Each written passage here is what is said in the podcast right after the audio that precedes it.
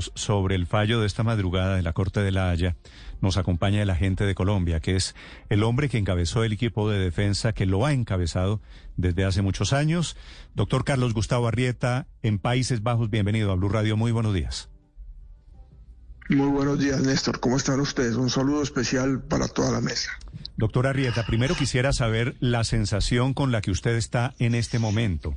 Esto era un partido de fútbol, eh, digamos, si me acepta el símil, a estas alturas del partido, cuando ya se conoce la decisión de la Corte, ¿usted siente que qué tanto ganamos o qué tanto perdimos? ¿Cómo está viendo usted el vaso?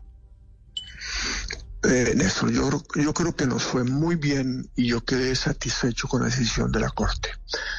Es cierto que la Corte considera que nosotros violamos algunos derechos nicaragüenses con algunas conductas a las que me referiré más adelante. Pero la verdad es que el 80 o 85% de las cosas que Colombia quería sacar adelante con este proceso, las sacó adelante. Y de ese punto de vista me parece que vamos ganando, por decirlo de alguna manera. Primero, Néstor, eh, la Corte no dijo nada con respecto al supuesto cumplimiento o incumplimiento del fallo 2012. No tocó el tema, por consiguiente no hubo ese regaño, ese jalón de orejas. Pero le propongo, doctor, doctora Rieta, le, le, propongo una cosa, si a usted le parece, si me acepta esto.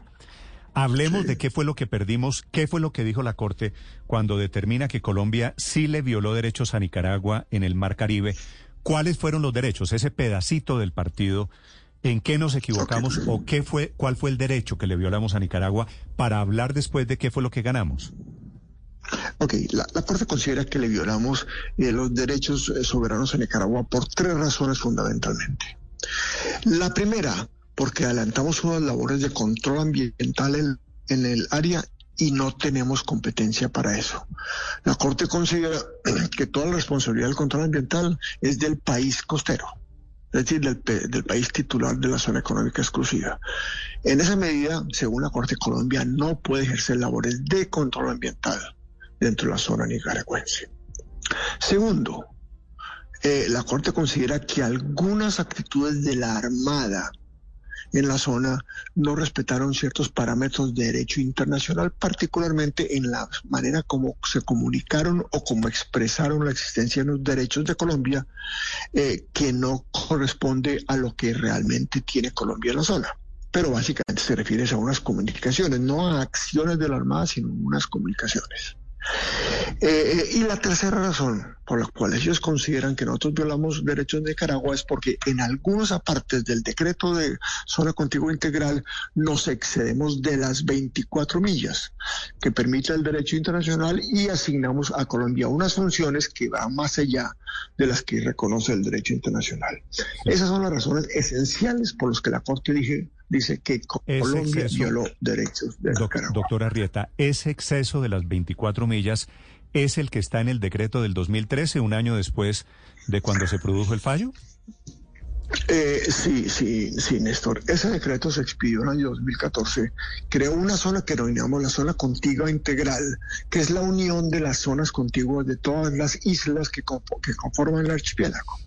Como eso resultaba en una serie de bolas que se, que se, que se sobreponen, y perdón la expresión porque no sé cómo decirlo, son los círculos que rodean las zonas contiguas. Entonces el gobierno tomó la decisión de unir los extremos de los círculos con unas líneas geodésicas para darle una mayor facilidad a la administración de la zona. Eh, la Corte considera que al hacer esas líneas geodésicas que unen los extremos de los círculos, Colombia excedió las 24 millas náuticas a que tenía derecho y nos pide que eliminemos esas áreas. Pero el resto se mantienen los círculos alrededor de las islas, los círculos que se entrelazan entre ellos y que permiten a Colombia ejercer sobre toda esa zona unas funciones de control, vigilancia y supervisión. Pero entonces, doctora Rieta, ¿cómo queda? Creo recordar que en el fallo del 2012 dos islotes de Colombia, Quitasueño y Serrana, quedaron enclavados, es decir, rodeados de agua nicaragüense, ¿cierto? Este tema de la zona, este tema de la zona contigua, ¿qué cambia con el fallo de esta mañana? Mm, cambia un poco. Los islotes siguen rodeados de, de, aguas nicaragüenses, que son básicamente Quitasueño y Serrana, pero ya existe alrededor de ellos y unido con el archipiélago San Andrés y Providencia, una zona sobre la cual Colombia ejerce funciones de inspección, control y vigilancia, que le permite controlar las actividades eh, en el mar y en el territorio. Entonces, ya no quedaron desarticulados, rotos, aislados, como si estuvieran en otra parte esos dos islotes, sino en la medida que ya existen sobre ellos esa unidad de control y vigilancia que ejerce el Estado colombiano a través de la zona contigua, sea una especie de reintegración del territorio. Es decir, doctora Rieta, en términos prácticos, Colombia tendrá tiene la intención en este momento de modificar el decreto del 2014 con estos límites, con este tema de la zona sí, contigua? Colombia debe modificarlo, debe modificarlo porque es una de las, solicitudes que le hace la, Corte a Colombia, pero modificarlo en esos aspectos que le he mencionado que tocan algunos elementos, a mi juicio, circunstanciales de la zona eh, contigua, eh, eh, pero que mantienen la esencia, tal manera que la esencia, la razón de ser, el propósito, de la zona contigua no cambia, pero sí algunas de sus características.